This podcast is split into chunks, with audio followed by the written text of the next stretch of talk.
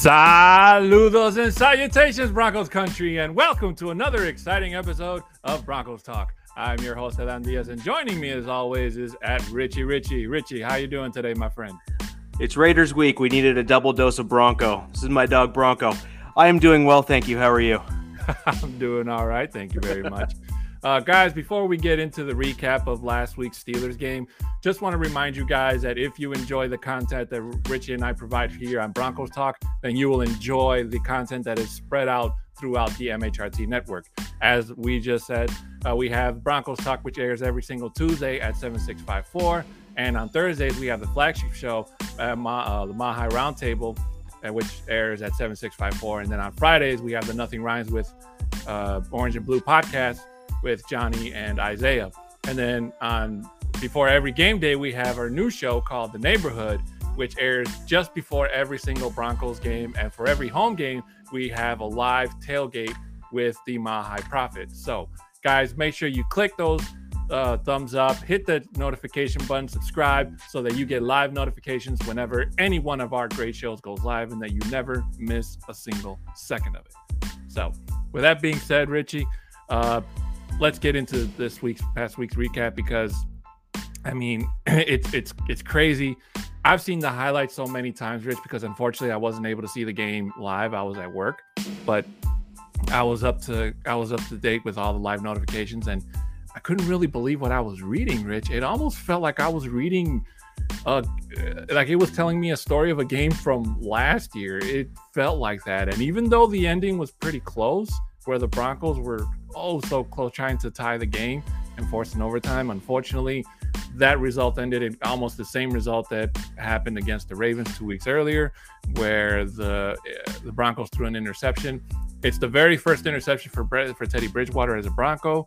So, I mean, Rich, it, it, it, it really sucks when you think about it because we need to get out of this funk of the offense just dragging for what was it almost three quarters i mean something's got to give here. And as much as we can go around and say you know it's bridgewater it was the running game it was the titans it all goes down to coaching. It starts with coaching. And i really think that pat shurmur seat it's it's got to be on fire at this point in time. I was gonna say, if you were about to say he, his seat is hot, I was gonna say I think there's a stoked flame that's uh, engulfed that seat at the moment.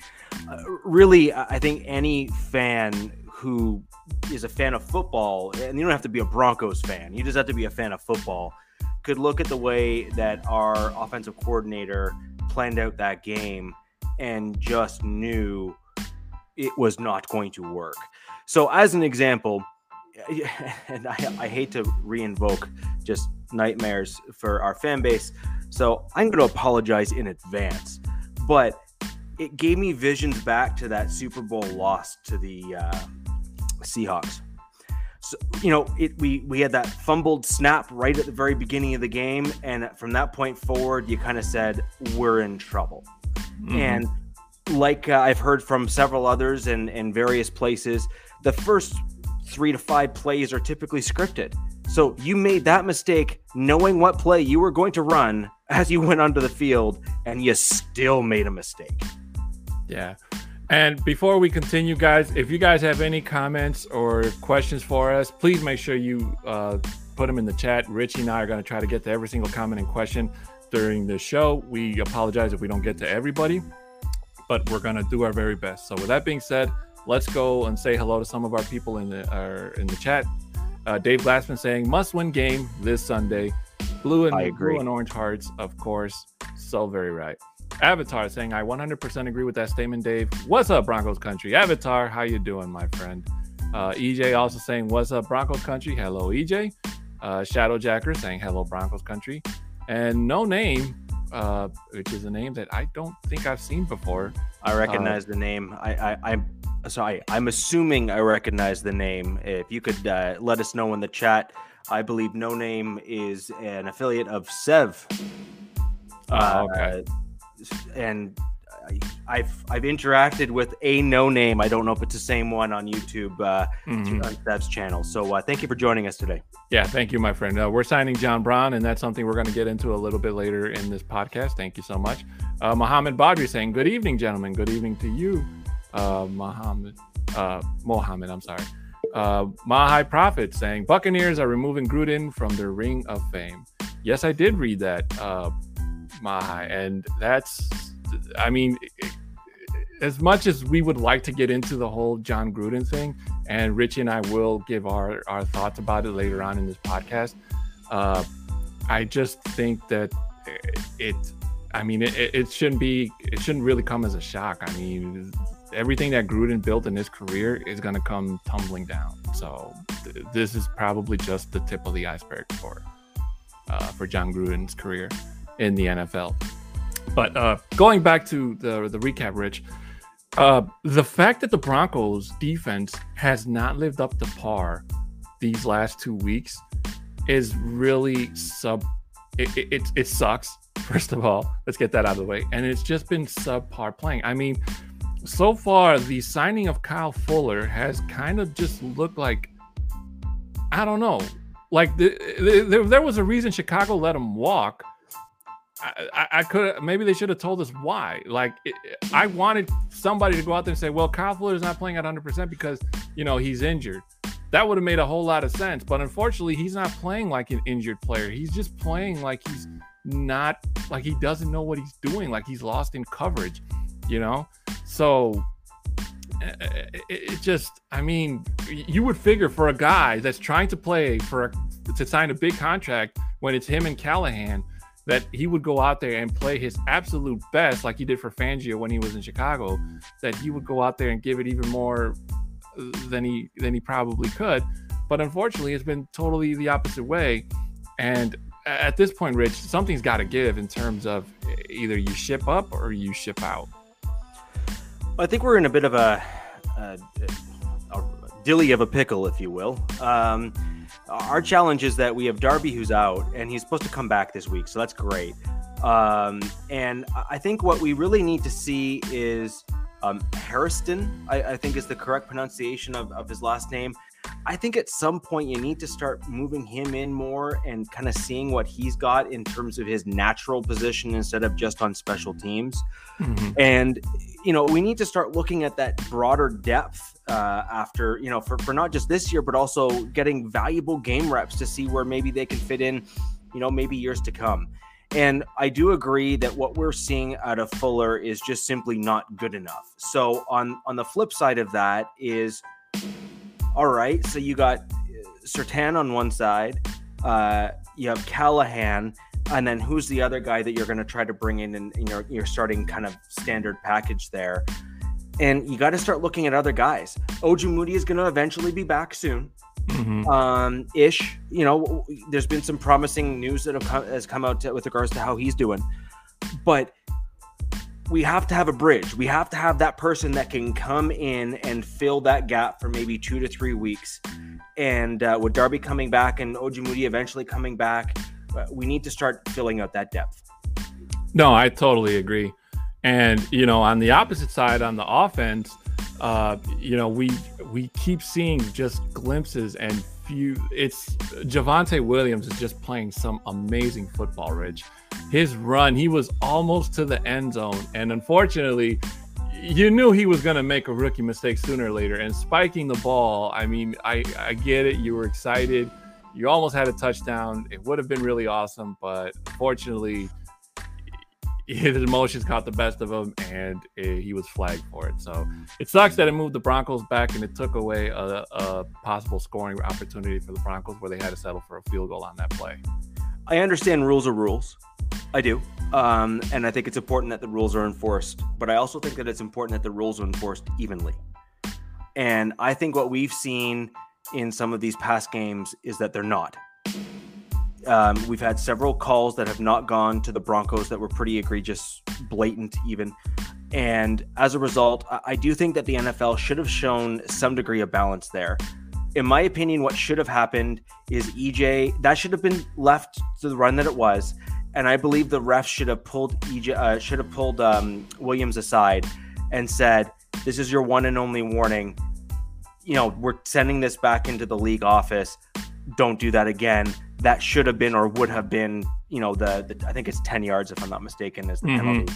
Yeah, and I mean he's a rookie there needs to be some form of discretion here. And I think that's important. Right. And, you know, that the boss Mundunga is jumping in and he was, he read my mind because this is going to be my next point. Here's the bigger question Why was Von covering Chase Claypool? Rich, Line when, shifts. When I saw that that play and I just kept rewinding it, and in my head, I just kept thinking, why? who in that coaching was was it Fangio or was it Ed Donatell who thought it was a great idea to put a speedy receiver like Chase Claypool against Von Miller? And like it, it, it boggles it boggles my mind.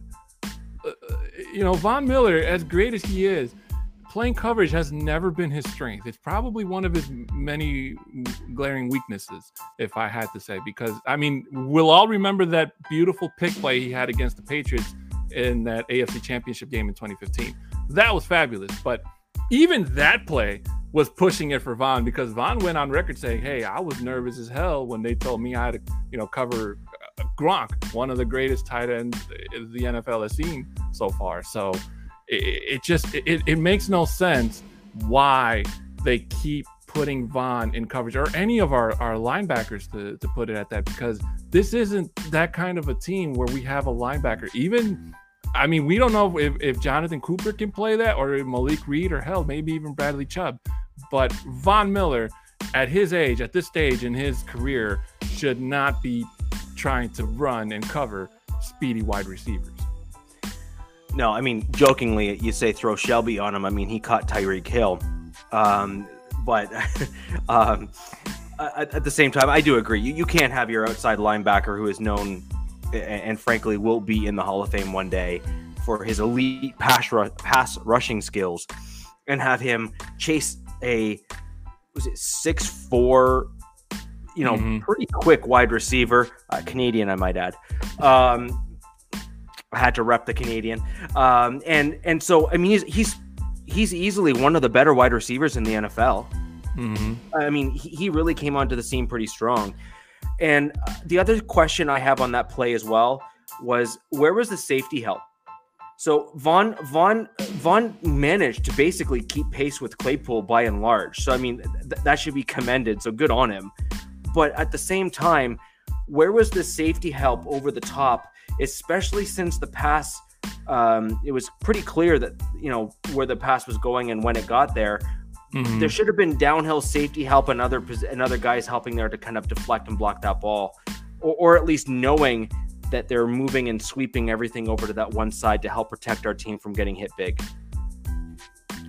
Uh, Travis Tarbox jumping in saying, "Evening, fellas. I pretty much have lost all faith in this coaching staff, and you know what, Travis? You're not alone. I can't say that I've lost all faith, but it's starting to get harder and harder every Sunday to when they show Vic Fangio to sit there and say, okay, I believe in Vic Fangio. I know Vic Fangio's defense can get a stop. I know Vic Fangio's defense can get a turnover. I know Pat Shurmur's offense can, you know, get get the ball rolling and not at the very end of the game when it's you used up all your timeouts and you know the the opposing defense is like somebody said earlier in the chat just softening up and uh, oh no name thanks for coming uh, just softening up, and you know they're just trying to to kill time. It, it, it can't happen that way. If this Broncos team wants to compete and make a play a, a, a push for the playoffs, even as a wild card, it's going to be harder for this team. And the, the, the coaching needs to, if it doesn't step up, it needs to go. And unfortunately, there's been a lot of people calling for Pat Shurmur to be fired midseason as much as we don't like Pat Shurmur, I don't think that would be the best this the best idea now because we don't know if bringing in somebody, let's say like Mike Shula, uh, would bring in and help you know make things better. It would be kind of like going through the same thing if Drew Lock was the starter and you gave him another offensive coordinator. It'd be the same thing. So uh, just give Pat because, and I say that because if you give Pat Shurmur enough reason to be fired, then that decision will be made a lot easier at the end of the season. You know, whereas if you gamble midseason and it turns out to be even worse, then you're just going to be sitting there like, oh, well, you know, maybe we should have just stayed with what we had. And uh, I know there's a lot of football to be played still, Rich, but these losses cannot keep piling up. Something's got to give. So at first I was actually with you on that comment. Where and I don't mean like in this pod. I mean, you know, after the game and during the game and even last week, I was like, hey, you know, maybe we shouldn't get rid of Shurmur. We should kind of ride this out and see what happens. Um, after last game, and after we saw the performance that Shurmur put out on the field, and frankly, just some of the play design and play calling, and, and not only just the plays themselves, but also the flow of the plays and when they were called.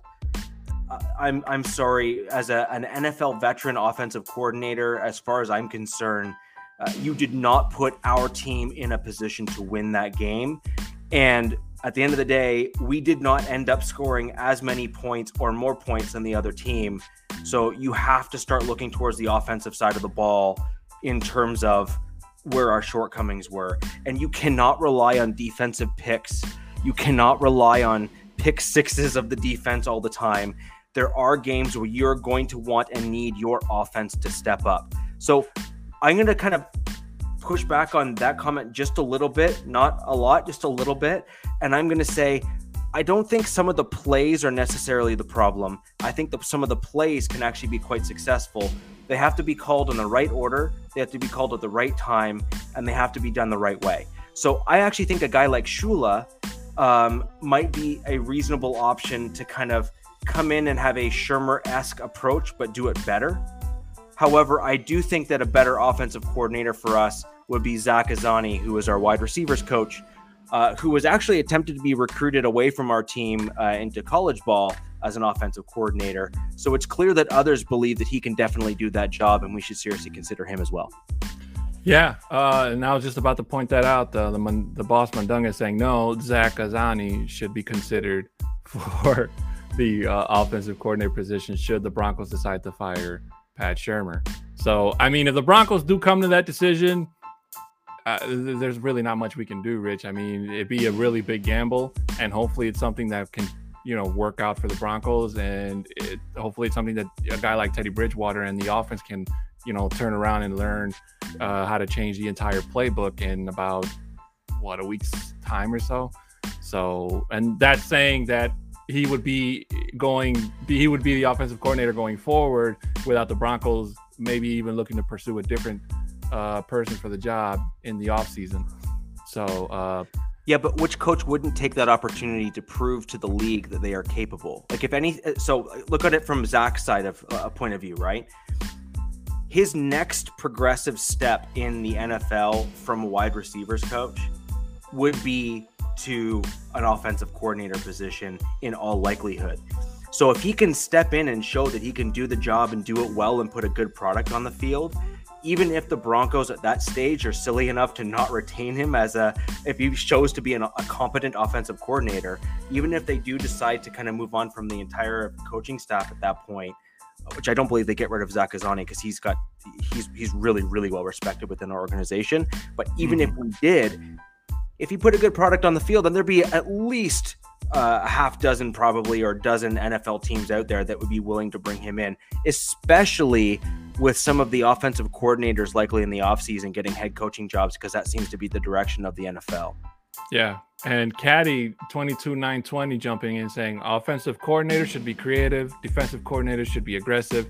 Neither applies to us currently. Caddy, thank you so much for joining us today. Uh, I don't you, remember seeing you, so this is your first time here. Welcome, and hope you enjoy the show. I think uh, Caddy's been here a few times, but appreciate you. And uh, Caddy, if uh, you or anyone you know uh, is a fan of the Denver Broncos, uh, we would definitely appreciate a subscription and a share. It certainly helps us get out there and uh, help reach other Broncos fans.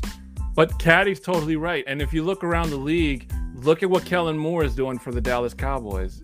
He's his his jump from backup quarterback to offensive coordinator has done wonders for them. And as much as you don't like to want to believe it, but even Vance Joseph going back to being a defensive coordinator for the Cardinals has helped them get to a very very good start where they're still undefeated.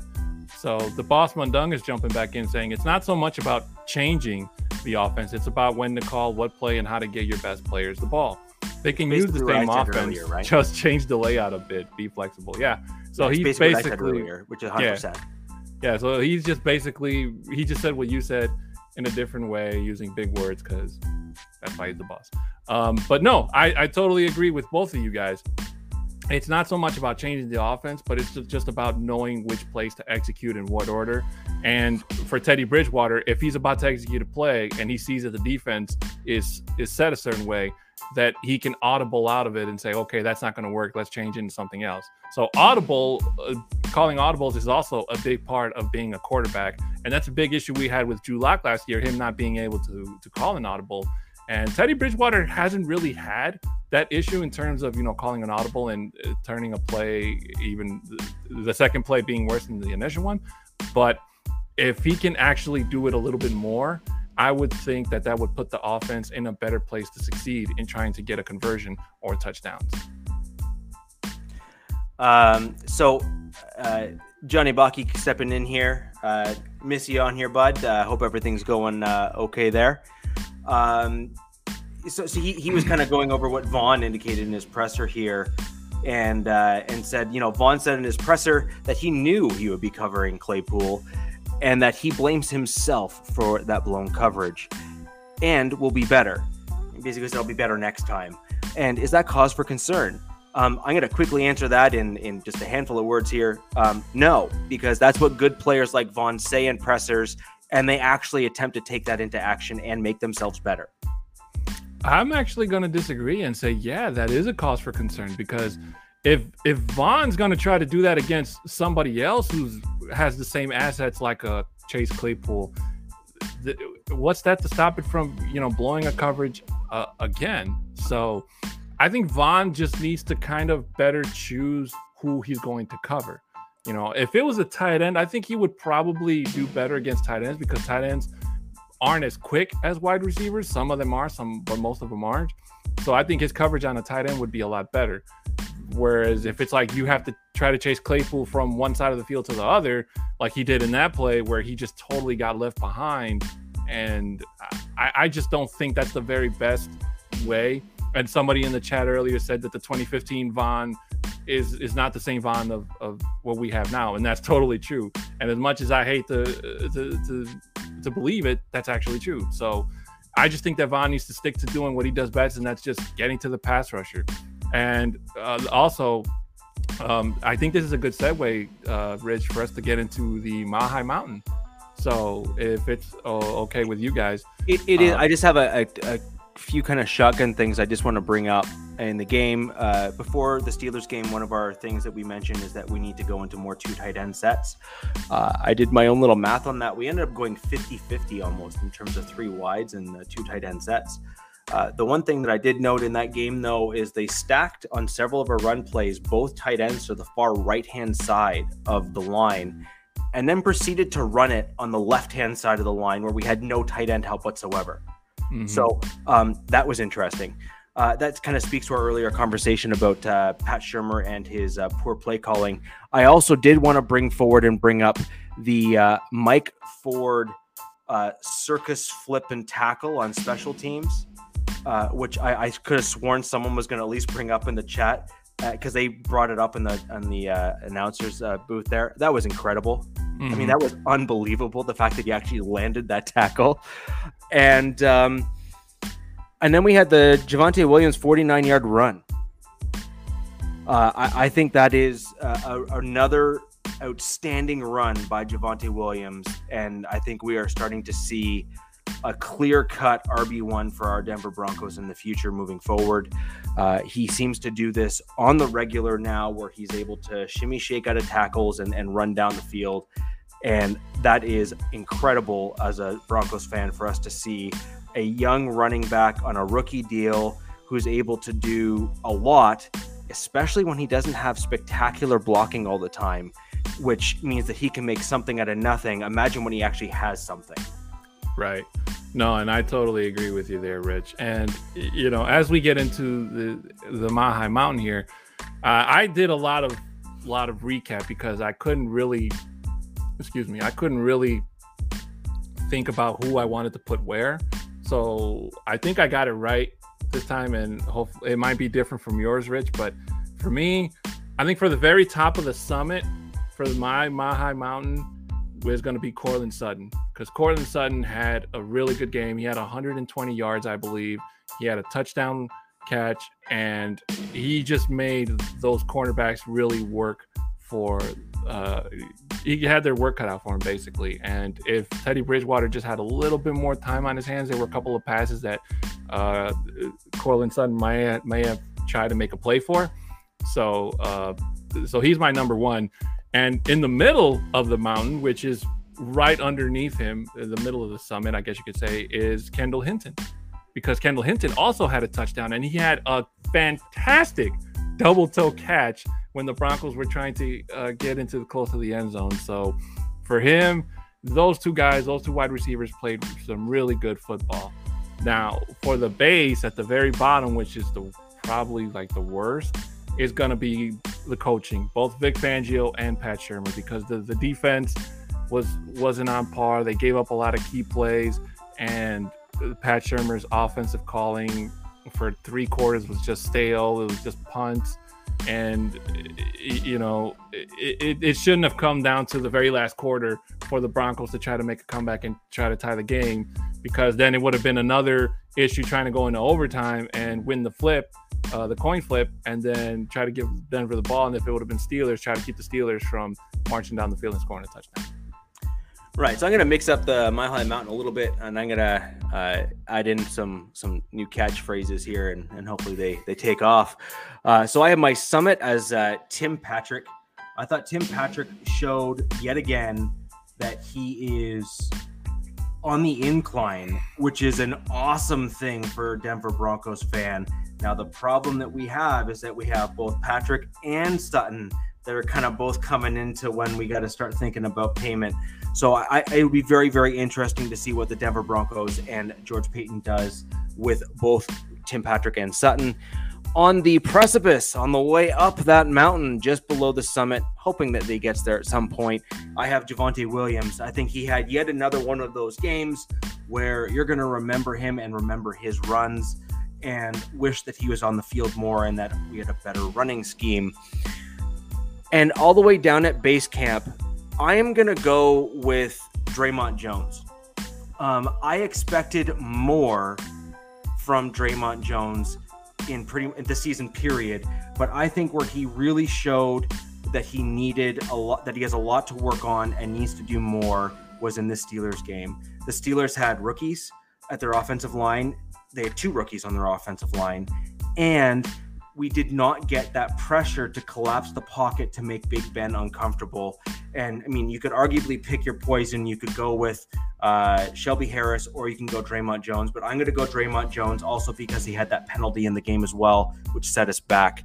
And last but not least, the newest addition to the Mile High Mountain, and that's those two people that we decided to send on the plane home. They didn't even stay at the mountain because we didn't want them there anymore and that is Pat Shurmur and Fuller. I don't really think I need to go into any more details as to why they're there. Very well said, my friend. And uh, I totally forgot about the the plane home segment. And I guess for me, uh, sending home, it would probably be Fuller as well. And I would probably say Alexander Johnson too, for the simple fact that he had two interceptions that he should have caught, but they were dropped. And as for a guy of his caliber, being on this team that long, that's totally inexcusable. He should not have dropped those passes. Uh, the boss Mundunga is saying, oh, offensive line continues to be a problem. I got to be honest, with the guard not playing as well as we know they should, they can play, I have to blame Cush. Am I wrong, Rich? So we all know how I feel about offensive line and offensive linemen. I think they are uh, probably one of the most critical position groups on the team uh, starting at the offensive center, moving to the guards. Uh, Cush is definitely a problem, 100%.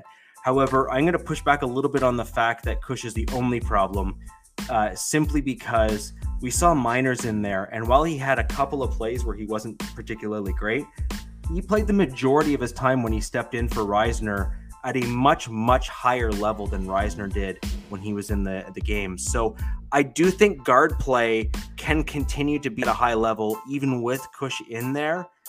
But I, I don't think Cush is doing anyone any favors because he has not really taken any major leaps uh, forward uh, to speak of, and that's going to hold us back.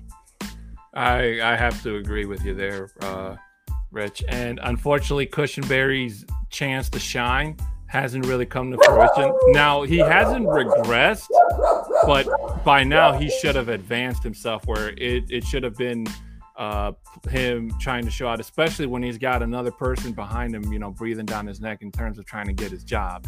So uh, he's got to play better. Otherwise, the Broncos could decide to move on from Cushenberry in the offseason, either promote Meinerz or maybe even look for another free agent center or, or, or just replace, retool that entire thing according to how uh, Mike Munchak sees things. Uh, so with that, uh, let's go to the next one. Uh, Ivan Diaz saying uh, Broncos won three games they were supposed to win and lost two they were supposed to lose based on preseason predictions. They should have won against the Steelers with how bad they were playing and injuries. So th- he's actually right, Rich. And we all expected the Broncos to win that game against the Steelers, but it, it, it was kind of like week one when the Steelers played the Bills. The Bills were expected to win that game and they lost. The Steelers came and beat them. And it was it, it's something that you can't underestimate uh, a, a, team, even if they're one in three. We kind of saw that last night with the Colts. The Colts almost upsetting the Ravens, but unfortunately, the Ravens were able to barely come out of that one alive as a winner. So I, I totally agree here with with my cousin here. It, should have been a game that we should have won, but unfortunately, everything that that was supposed to happen didn't, and everything that didn't happen did. So I'm gonna. So this all depends on who you asked and, and who you polled. Um, so obviously, I wasn't including your cousin's polling here of, of what we were supposed to do and what not. Um, I, am only modestly offended. Um, so, so uh, I actually had us losing to the Ravens in my preseason predictions. Uh, I did not think we were going to be able to beat Lamar Jackson, uh, given the, the player personnel we had on defense. I did actually have us beating the Steelers because I believed that our pass rush would be able to uh, prevent Ben from doing what he was able to do in that game. And I expected more from our interior defensive line at the onset and beginning of the season. Clearly, I was mistaken but I actually had us beating the Steelers. And frankly, if you looked at the game, we probably should have beat won that game. Really, if you look at what happened, that was a winnable game for us, uh, 100%. And yet we managed to basically throw the game away with poor uh, play calling and you know just uninspiring play. Yeah, our interior defensive line has to get better in terms of getting to the quarterback because they did a, a decent job in trying to get to, to Lamar Jackson, a quarterback who's one of the most mobile quarterbacks in the league. So it was kind of frustrating to see the defensive line not being able to rattle Big Ben. Uh, and the only time I believe was that strip sack that Malik Reed had, and that was on, on a blitz, if I'm not mistaken, where he came in and just totally caught Big Ben from behind. So those kind of defensive plays are the plays that make the Broncos defense dangerous. And unfortunately, we didn't really see much of it after that uh, turnover. So, uh, and as we segue into uh, Raiders week here, Rich, going into the uh, the Broncos game against the Raiders, the Raiders are coming in really, really crippled emotionally and just their head is not where it's supposed to be or where it was two weeks ago. They're coming off of two losses just as we are. But the way that they're coming in, that whole team has got, has got to be discombobulated coming into Denver. I agree. I, I do want to segue a little bit and kind of do two things here at once. Uh, Mr. Uh, Mundungus Creevy here is asking about drafting a center or going free agency in center. Uh, I actually think that drafting a center would be a good idea. There's a really solid center that's coming out of college, I believe, in next year's draft that is looking. He's actually looked like he might even go top 10, which, depending on where we finish, may or may not be in the cards. Uh, however, um, I actually think that bolstering our offensive line is the right way to go in the draft, especially if we're looking to try to lay the groundwork to potentially going after a free agent quarterback, if that's the direction that George Paton wishes to move in. And having an offensive center who, you know, we've heard Peyton Manning actually in some of these, uh, you know, the, the Manning brothers uh, mm-hmm. segments there talk about how important, and even Eli has mentioned about how important that Jeff, uh, the Jeff Saturday and um, oh, I can't remember that guy's name. Reggie um, Wayne. Pardon me, O'Hara, Mark Mark oh, O'Hara. O'Hara. Yeah, mm-hmm. how important that relationship was for, for both of them. Now, to segue that over towards the Raiders game, uh, the interior of the Raiders' uh, defensive line has actually produced fairly well this year, and they've they've really wreaked havoc on on other teams. And I believe that that, uh, in and of itself, uh, may be a challenge uh, for our Denver Broncos. And this may actually be the perfect segue to get ourselves moving over to this week's Hot Five. Let's go. Let's go.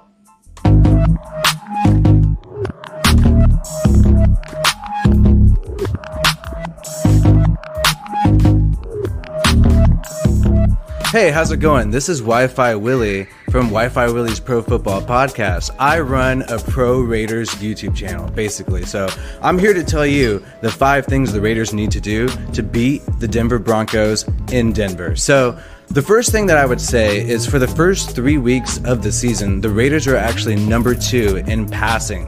So as far as the amount of plays that were pass that were passes that they called the percentage was number two in the NFL. Only the Chiefs were passing at a higher rate than the Raiders from the first three weeks of the season. So I think with the trouble that the Raiders have had in the run game, they need to get back to what they did against the Ravens, against the Steelers, against Miami, which is rely on Derek Carr's arm, rely on Derek Carr passing the ball on first and second down to get you in a better position on third down. Just because the run game's not doing well, the O line's a little banged up, we don't have no incognito this year, right? So I think that's something they need to do. Now, the second thing that I think they need to do, and this is related to the run game, is stop the run game by staying in their base defense more. You know, we know Gus Bradley runs that 4 3 uh, and then the cover 3 defense, right? But I have seen several situations in the you know past few games where the Raiders have been in the nickel in the red zone, and I just don't understand it, especially when you have a lot of trouble stopping the run. We know Austin Ekeler actually had his career high game in rushing yards against the Raiders.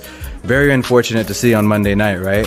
So I think that's what they need to do. Stay in the 4 3 more, get KJ Wright out there as much as you can, and let's try to stop the run and let's try to stop Denver's run game. So that's one thing I would do. And then another thing, too, uh, you know, aside from the run game, that's been an issue. Also, the red zone efficiency has been an issue. Uh, Raiders have a really poor ranking. Last time I checked, I believe last week it was 22nd in red red zone offense efficiency, and the same thing in defense. Pretty, you know, defense is doing well, you know, primarily all around. But when it comes to the red zone, you know, there's been a big dip. So I think that comes with play calling. I think Gruden. Uh, he he's too accustomed to having a really good offensive line. And in previous years, you know, when it's third and one, fourth and one, yes, halfback dive up the middle with Josh Jacobs, let Rodney Hudson and Gabe Jackson clear some room for you. I mean, that's what he's used to, and he has to understand that that might not be the team we have this year. So I think more creative play calling all around from Jon Gruden could really benefit this Raiders team. Uh, now, the fourth thing I would say. Uh, because I'm not going to lie, I don't have too much faith in Teddy Bridgewater and Drew Lock. I have a little more faith in Teddy Bridgewater than Drew Lock, right?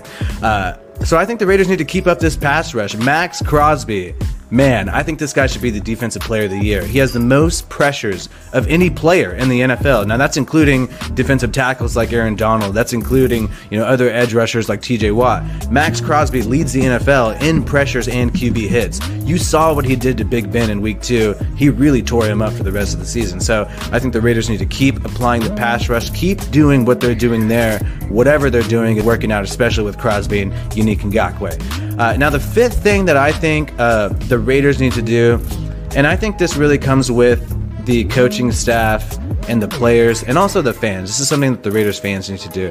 And I think that's have faith in Derek Carr because he's had, you know, two games that were rough. Statistically, they're bad games. Um, you can't put the entire blame on him. Obviously, the offensive line has had some struggles, like I talked to you before the play calling has been a little suspect, especially for certain critical situations like the red zone. So, Carr, Carr, this last game, I think it was probably his worst game of the season. You know, he did miss some wide open people a couple times. Uh, he didn't let the pressure get to him too much, but you just saw him make not be on the same page with the rest of his receivers. We know in the background there's crazy media stories happening with Gruden and whatnot too. So not only Carr, but I just think this whole team, this fan base needs to have faith in their quarterback and their head coach and know that they have been able to produce at a high level before and they can keep doing it and they are just going through a rough period right now keep having faith with them don't don't weaken the morale you know which which is happening which is happening especially when you're losing football games so that'd be my fifth thing have faith in carr and grit so my name been Wi-Fi Willie. Uh, thank you guys for hearing my five reasons why I think the Raiders will straight stomp on the Broncos in Denver. I might even go to Denver. I know I heard you guys got legal gambling there, kind of like Vegas. So maybe I'll stop by. But I will just say, let's go Raiders.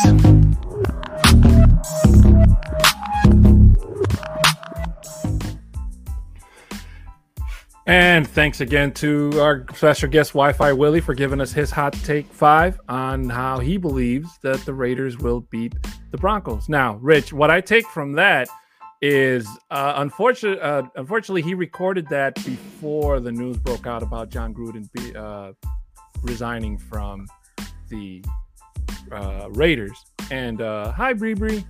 And there was a comment here that I wanted to highlight. Uh, Dave Glassman saying, "Don't underestimate the power of a significant event, losing a coach, Hurricane Katrina, etc. We can't sleep on these guys." And Dave is right. But what I meant about taking advantage, Dave, is basically taking advantage of a Raiders team that's not all there. You know, right now, the the Raiders are kind of down in the dumps, and the Broncos have to take advantage of that. Just basically get them out, uh, get that offense out of sync. Now, uh, what our, our, guest mentioned about Maxx Crosby, he's totally right. Maxx Crosby's been one of the best pass rushers in the league so far. So our left and right tackles are going to have their hands full this weekend, Rich. First off, we need to be very careful. You just said that the, the Raiders aren't all there. That could be misinterpreted. So we just need to be very, very careful on how we speak. but uh, no, I mean, there's certainly there's there's going to be emotions that are going to run high and that sort of thing. Now, with regards to Dave's comment, uh, I, I, did respond back there in the comments uh, that amongst Raiders fans, there's actually a bit of a divide there where a lot of the Raiders fans kind of have a bit of a Shurmur syndrome uh, as it applied to, to Jon Gruden in the fact that they did not feel that his play calling was particularly good. They didn't mind the offense, but they didn't like how he was calling the offense. And so I actually do wonder, depending on who steps in and fills in for that play calling role, if you might kind of see foreshadowing. Maybe one could hope a little bit on the Denver Broncos with our offensive coordinator, who is uh, in a flaming hot, uh, burning chair at the moment, uh, looking ahead and seeing what a new play caller might be able to do with calling a similar or identical offense and if it makes a difference. Yeah, and it'll be interesting to see if this new interim coach comes in and decides to change things his way or try to keep the Raiders offense going with the playbook that they've already been used to and then modify it as time goes along. But either way, Rich, the Broncos defense needs to step up because both of these teams are coming in losing back to back games. So it's going to be really crucial for the Broncos team in general as a whole to be hungrier for a win than the Raiders. So I believe that the Broncos defense, especially the pass rush, has to get to Derek Carr. They have to make him uncomfortable. Agreed. Now, thankfully, the the Raiders uh, running back game has not really been up, has not really been as good as it's been in previous years. Josh Jacobs has has been really struggling, and uh, I forget who their their second or Kenyon Drake has not had a season anywhere near the season he had when he was a Cardinal. So the Broncos don't have to forcibly stack the box. They don't have to worry like they did with Najee Harris and with Lamar Jackson the last two games. So the secondary should really be on their toes and look out for the you know speedy Henry Ruggs and uh, what's his name the the other uh, Hunter Renfrow who's just been a pain in the in the rear for most uh, defenses these last few weeks. I think we need to be careful not to be complacent. Um, Josh Jacobs has has burned us for enough yards that we should know enough to respect the fact that he can be a very good player. Um, and I mean, when was it? Was it last year or the year before? I mean, he just absolutely tore us apart. Um, jo- like Josh Jacobs, like single handed. Yeah, it was last year in Vegas. Last year. He just literally yeah. like that one. Oh, it was brutal. But you can't underestimate the power of a, a solid running game. And you also don't know kind of where the team's at and how they want to go about it. So maybe they want to, you know, unleash a little pushing and, you know, get some anger out. So they might try to go really aggressive in that kind of ground and pound style game on the flip side for the Denver Broncos, I would like to see us uh, run what we saw ourselves run in preseason. We saw a tight end on the left of Garett Bolles. We saw a tight end on the right of either what would have been or what is Bobby Massie at right tackle. Uh, Bobby Massie has not had a very good season.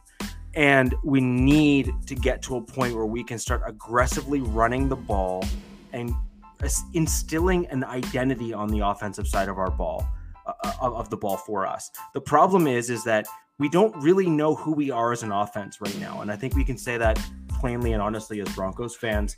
Most of the time, most teams by week five have a pretty good idea of who they are as a team offensively. They're either going to be more of a run happy team or a pass happy team, or they're going to be that kind of balancing act that kind of starts going you know, run, run, run, play action pass, run, pass, pass, you know, kind of that 50 50 style team. We really don't know who we are just yet. And we really need to figure that out. I think our offensive identity should be that gritty run team, kind of what we know our Broncos to be from when we had all that success with uh, TD, where we were that real good running team, kind of ground teams down and wore them out. I mm-hmm. like to mm-hmm. see more of that. Yeah, basically Denver has to get back to playing in front instead of trying to play from behind, especially Correct. at especially at home because uh, the Broncos need to use mile high to their advantage. And I'm right. not just talking about the altitude, I'm talking about everybody in the stage, the sounds, the thunder, the noise. And it's something that I believe that the Broncos really didn't use to their advantage when they faced the Ravens two weeks ago. So with uh, this being an AFC West game, it's it's a division game, so it's going to mean a lot more to try to get that win. So I want to believe that every single person going on that field, whether it's offense or defense, are going to be highly motivated to take down this Raiders team and just get that jump up ahead of them. Because as we've seen so far, Rich, it's not the Chiefs that we have to worry about like we thought at the beginning of the season. It's the Chargers. The Chargers are playing really good. That's a, wow. Yeah, they're playing wow. really good football. So, you know, everything that we thought was going to happen since week one has totally went a different way. So right now we have to get past the Raiders, and then we're gonna have to worry about the Chargers soon enough, and then towards the end of the season, we'll deal with the Chiefs. So, um, I actually said early in the season that I actually thought that the Chargers were going to be a really good team this year. Um, I've said that on Twitter and a few other spots, and, and a lot of people are like, "Oh, you don't know that? You know, second year QB, blah blah blah." Meanwhile, you look at what the Chargers are doing now, and wow, do they ever look good? But uh, I, I, I actually, I still think that we really need to get back to more of a running style game. Um, you can sprinkle in and mix in play action pass when the team has to respect the run, and you've shown them that you need to respect the run. And uh, to jump off of Caddy's comment there, um, I actually think that Jerry Jeudy, with kind of his route running, where you typically probably want to put him in the slot and let him get those yards after the catch, leverage Teddy Bridgewater's ability to throw a pinpoint ball and a quick release on that. I think Jerry du- Jeudy becomes more an extension of a run game and can really start stretching the field by getting those additional yards after that catch by having him kind of in that same spot where the linebackers and the safeties are going to have to focus on the running back and they might not be able to pay as much attention to him. So that's kind of where I see Jerry Jeudy fitting into the offense personally. Mm-hmm. Uh, I believe this question is directed at you here, Rich. Uh, the boss sure saying we, we keep saying that Shurmur's style of offense is old and outdated, but you want our identity to be the late '90s offense? No, I think Shurmur's offense, uh, offensive play calling style, is ineffective and inefficient. I think some of his plays are absolutely horrific and, and should just be scrapped. Um, but I think that Shurmur is trying to force too many three wide receiver sets when he does not have the offensive player personnel to run that type of an offense. So the three wide sets, while they are somewhat prevalent amongst other teams in the NFL, uh, they are not exclusively the only set that people run in the that, you know people run from in the NFL, the 11 personnel. But uh, Shurmur's issue is that he does not have the offensive line to hold up for those long passes that he likes to throw our offensive line is not good enough to hold up for a, a, wide receiver to get 20 plus yards down the field. We've seen that both this year and last year. At some point, he needs to adapt move to a quick passing game, more of a run style game, and then you leverage play action pass as a result of that. Well, I think the addition of John Brown is going to be really good for this Broncos offense. Now, Brown does have a bit of an injury history to him, kind of like what we did, what we had with Hamler, but I don't think it's as bad with the hamstring. But I do like the signing here, Rich, because if it's one thing that Bridgewater needs, it's it's weapons. And Courtland Sutton, as great as he is, most of the time he draws double Sorry. Can I just quickly jump in there? Yeah. Um, who's Brown? John Brown. I'm playing dumb. A lot of oh. people may not know who he is. I, I, threw you a bone there, and you just threw it back at me a second time. I'm sorry. I, I didn't know what you were saying. I was like, Brown. I'm, I'm, tr- I'm, trying to I'm trying to have like a banter back and forth, and you're just like, what? I thought um, I thought you were trying to do like a UPS joke or something. I was like, no. no.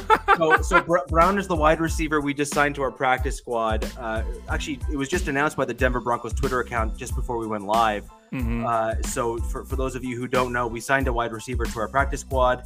He's known for his speed, uh, however, does have a mixed injury history, which is where six foot ten Mexican was jumping in and explaining. Please continue. yes. See, this is why we have to be early uh, before every show. Um, but I, I, do agree with the signing. I think it's a very good one. Now he's only signed to the practice squad, so hopefully he doesn't get snagged up by another team while he's on there. I don't know what the designation the Broncos have in terms of putting him in for somebody else. Uh, we're probably going to have to wait until Friday when the injury report comes out. So he could be a last minute uh, addition. And I hope he actually does play and he doesn't just get end up being a healthy scratch because that was kind of weird that the Broncos activated Darby, but he was a healthy scratch and he didn't play against Pittsburgh. So I do believe that maybe the the a coaching coaching staff did that out of a as a precaution. Maybe he wasn't at hundred percent because yeah, because I I think they all learned their lesson from uh, the whole thing with Bradley Chubb and bringing him in a little bit too early uh, than than expected. So uh, at least they did that right. Darby was looking good, and then right before and around the game, um, they had a, a, discussion, and he said like I'm not quite there yet, and the coaching staff decided to hold him back. Uh, there's mixed reports as to if it was the staff that held him out or Darby approached them and said, I don't think it's a good idea. But either way, the right decision was made because, you know, whether it was the staff or Darby or both, they held him out as a result of, of one of the two parties saying it's not a good idea. And I'm always going to support that decision, especially when we've seen how important Darby was, because he was one of the main reasons our secondary was playing so well in the first few games. So you'd hate to have, as you aptly pointed out, kind of that Bradley Chubb situation where he came back just a little too fast and then is knocked out for an extended period of time as a result. Yeah, he just re-aggravated and right, it, exactly. It, yeah, so uh, it, will be great to have him back against uh, the the Raiders this coming week. So I think that uh, basically just to go over what we need to do to win this game is basically make Derek Carr feel uncomfortable in the pocket like he likes to throw. If you take away his wide receivers, he usually has to settle for you know check downs or hand off to the running back. Uh, the the Raiders defense uh, their secondary, their secondary, I'm not so much worried about, but uh, you know, Maxx Crosby, like we said at the beginning of the of the segment, he's he's somebody that if our left tackles cannot handle one on one, then you're going to have to probably put a tight end on there, you know, either to double block or to chip. You're just going to have to make him feel uncomfortable. Garett Bolles, I believe he can he can handle Maxx Crosby if he lines up against him. Bobby Massie, his first year as a Bronco, and as you said, he I don't I wouldn't say he's been terrible, but he hasn't been excellent. You know, so I I think that if you had to put help on one of them, it would probably be on the right side if if Max lines up against him. But we just have to make sure that Bridgewater stays upright and that he doesn't make any boneheaded throws or you know ill-advised plays when he runs out of the pocket. Yeah, I, I think what you end up seeing is is Bolles has had more plays and elements of game or uh, portions of games rather where he's held up. Massie has had more plays in games where you actually looked back to see if he even touched the guy that he was supposed to block. um, right? Like th- there was there was one play, it was either the Steelers, I think it was the Steelers actually, where the guy completely juked him, and and, and it wasn't even close. You almost started saying, "Oh my gosh, this is." This is like Menelik Watson. This is like Ja'Wuan James and, and the other guys there. I mean, it was it wasn't even bad. It was atrocious.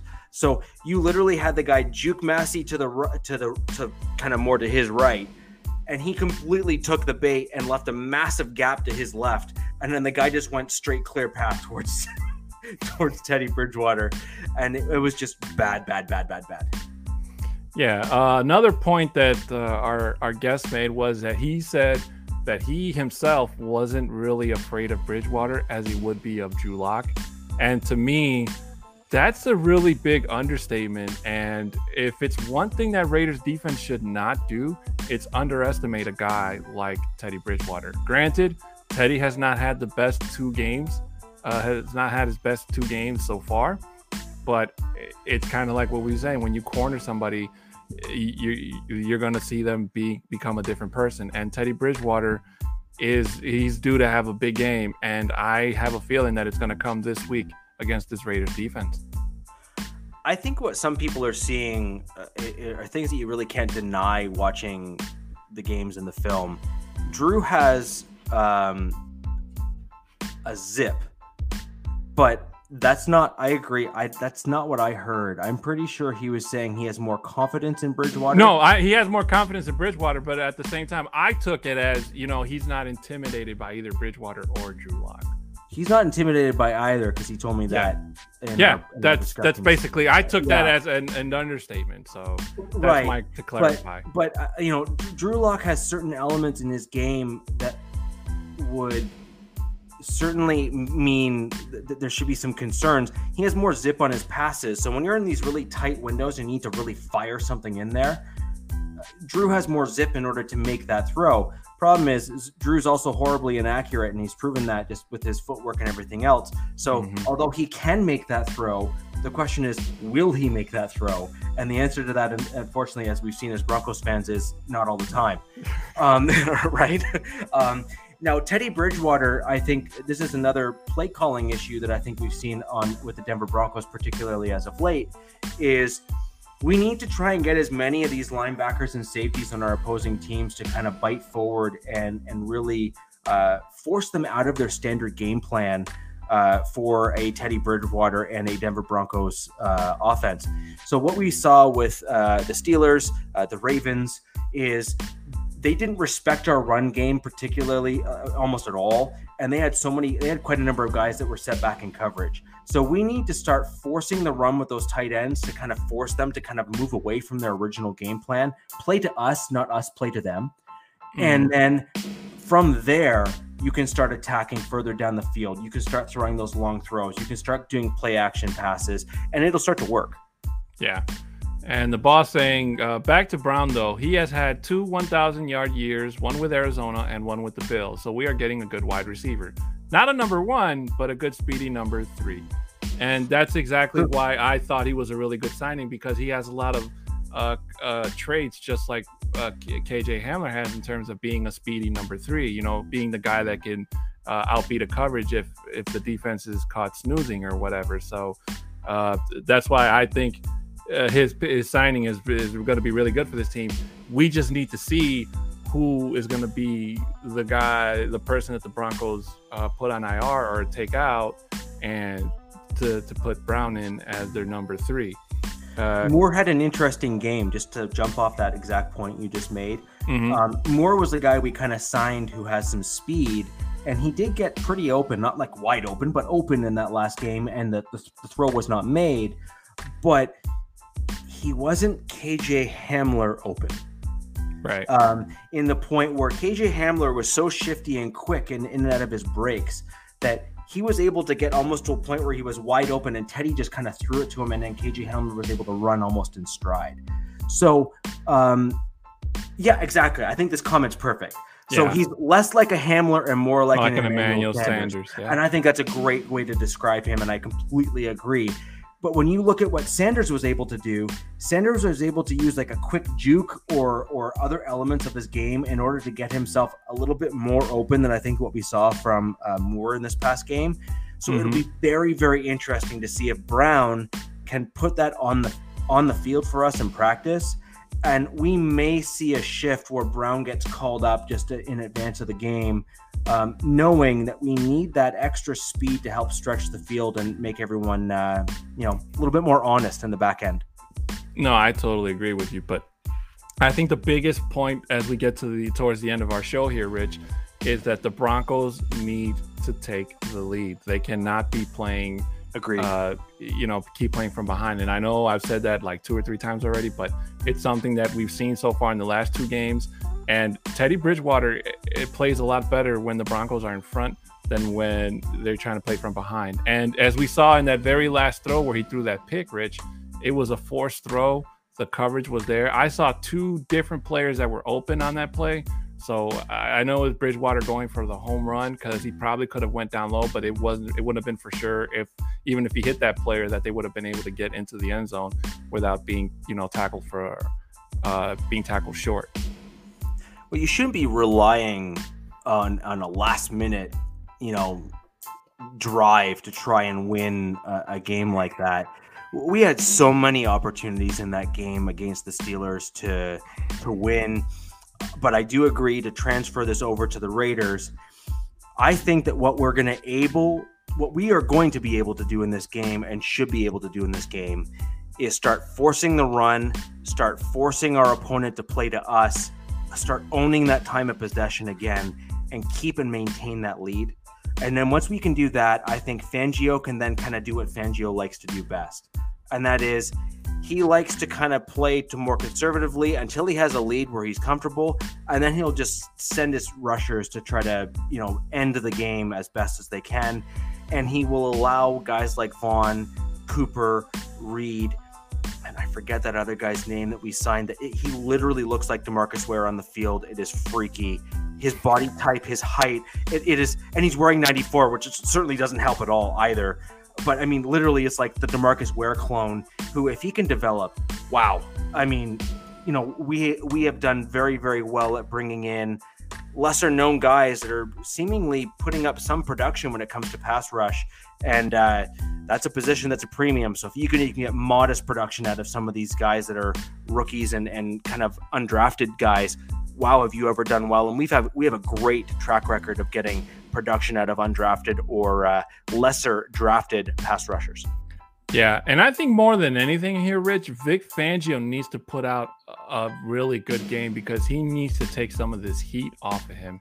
Because if it's one thing that we said going into this season during the offseason is that a lot of us felt that Vic Fangio, his last season was because of COVID, was a bit of a safety net for him. So we couldn't really blame him all the way. But this year, he can't, he doesn't have that excuse. He doesn't have no safety net. So every single mistake, every single error, every single loss is just going to hurt his chances of trying to make a deal with the front office in, in terms of you know him bring, bringing him back as a head coach next year.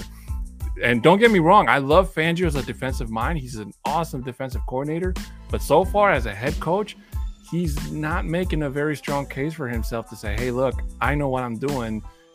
He he needs to start getting some W's on that board and showing not just Broncos country, but showing a guy like George Paton who you know, I'm pretty sure he's he's not happy with the way the team is run. And unlike John Elway, who's who who's used to seeing this team, you know, in orange and blue colored glasses, I feel like George Paton isn't afraid to be the guy to say, "Hey, look, Vic, this isn't working out, and unfortunately, you're fired." Yeah, probably, and that's that's that's you know that's probably one of the reasons why they brought George Paton in was to kind of do that the difficult assessment pieces and and in some respects. Uh, add a, an additional layer between Elway uh, and you know the dirty work, so to speak. Um, mm-hmm. Um, now, I am curious as to those that are joining us today as we get closer to the end of the show here. Uh, what are your comments in terms of what you think our defense needs to do to stop the Raiders, Las Vegas Raiders? Uh, it's still weird to say it. You know, bends the mind when you have to say the the Las Vegas Raiders. What do you think we need to do defensively to stop them? And on the flip side of that same coin, what do you think we need to do as the Denver Broncos to beat the Las Vegas Raiders? Or if you're a Raiders fan joining us, what do you need to do to beat the Denver Broncos? uh, I mean, I think we've pretty much uh, gone over uh, what the, we've the, gone over. I'm curious what others have to say as well. Right, and but I, I think that mostly everybody's in in agreement in terms of the offense has to play better, the defense has to play better, and getting Ronald Darby should be that spark for that secondary to to get those turnovers.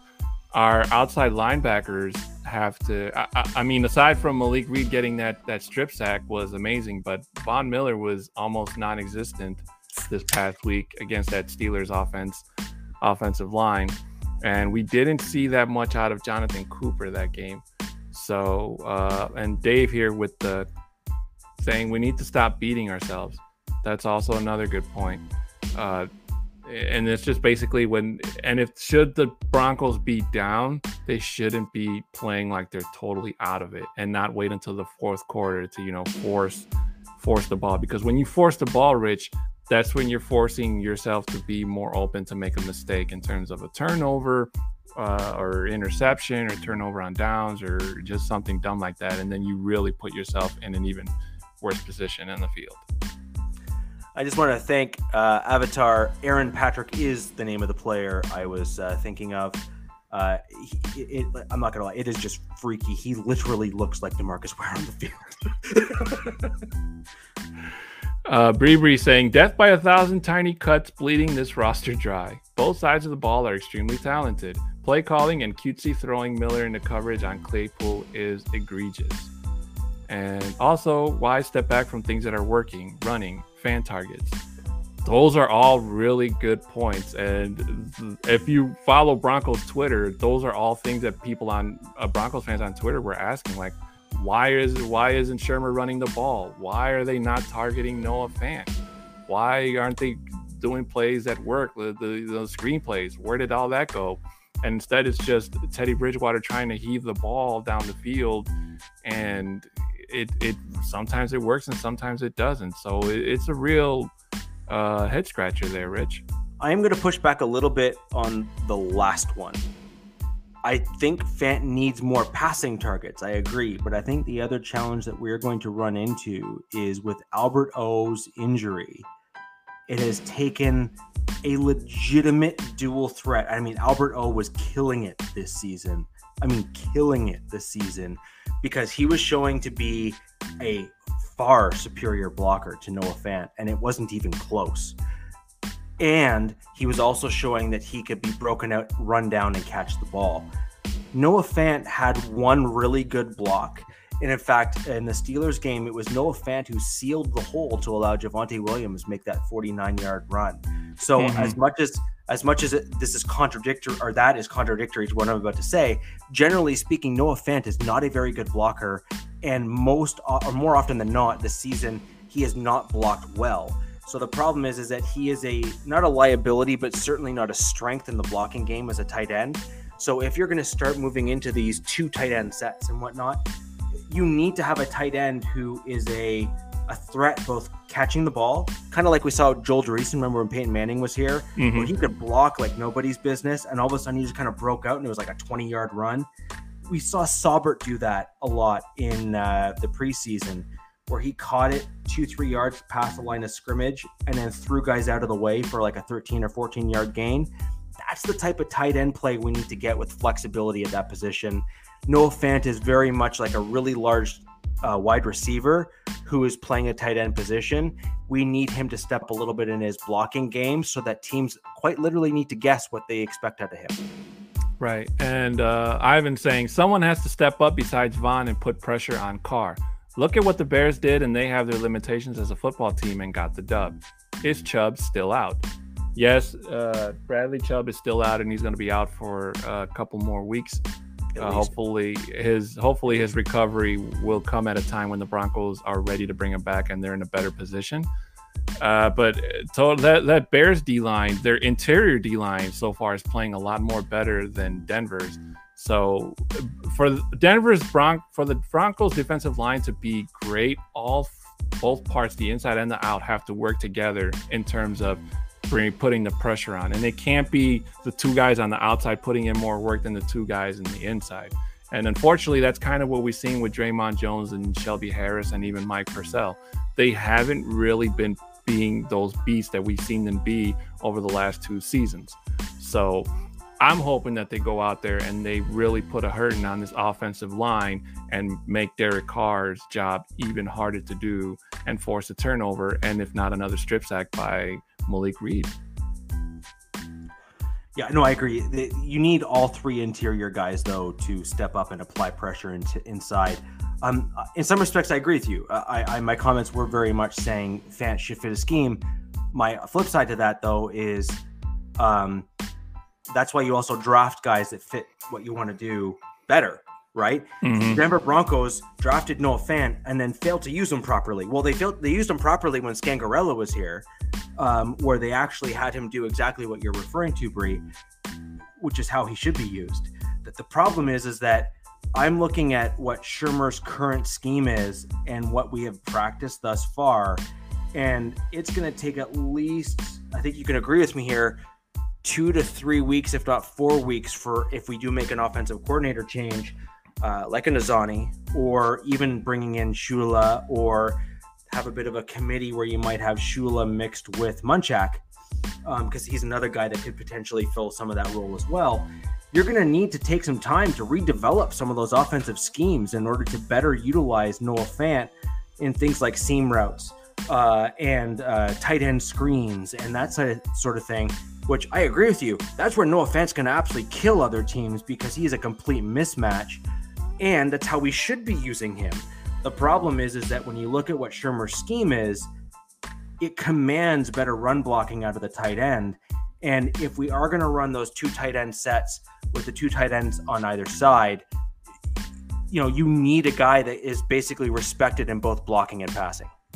So totally agree. But unfortunately, guys, we are running late, and unfortunately, we don't have enough time to get to everybody's comments. So uh, this is going to have to do it for us today, guys. Thank you so much to everybody that joined us in the chat today, from the boss to Riri to Ivan to EJ and everybody. I'm sorry if I forgot your name, uh, but guys, if you enjoyed this content, please make sure to hit that thumbs up, hit that subscribe button so you get live notifications on when we go live. And if you love Broncos talk, then you're going to love our other shows. Don't forget, every single Thursday, we have the flagship show, MHRT, on the YouTube channel. Make sure you hit that subscribe button so you get to see Mundungus, Glenn Hauser, Mr. Mr. Boggins, and myself, where we go over all Broncos news. And on Fridays, we have the Nothing Rhymes with Orange and Blue podcast with our, uh, our good friend Johnny and Isaiah. And they'll go over other Broncos news as well. And of course, we have the the pregame show, which is the neighborhood, which airs live before every single Broncos game. And for every Broncos home game, we have a live tailgate report from the Mile High. So make sure you guys are, are subscribed to us on Facebook, Twitter, any of our social media platforms so you don't miss a single moment of the action. And Rich, before we go, of course, you know we have to do the Mile High Five. So for those of you that are new and you don't know what the Mile High Five is, you put your arms up and after I say Mile High Five, you just clap them up in the air. So, Rich, are you ready? I'm Good to go. All right, here we go. Mile High Five. Woo! Thank you so much, everybody. We will see you all next time. Hasta luego.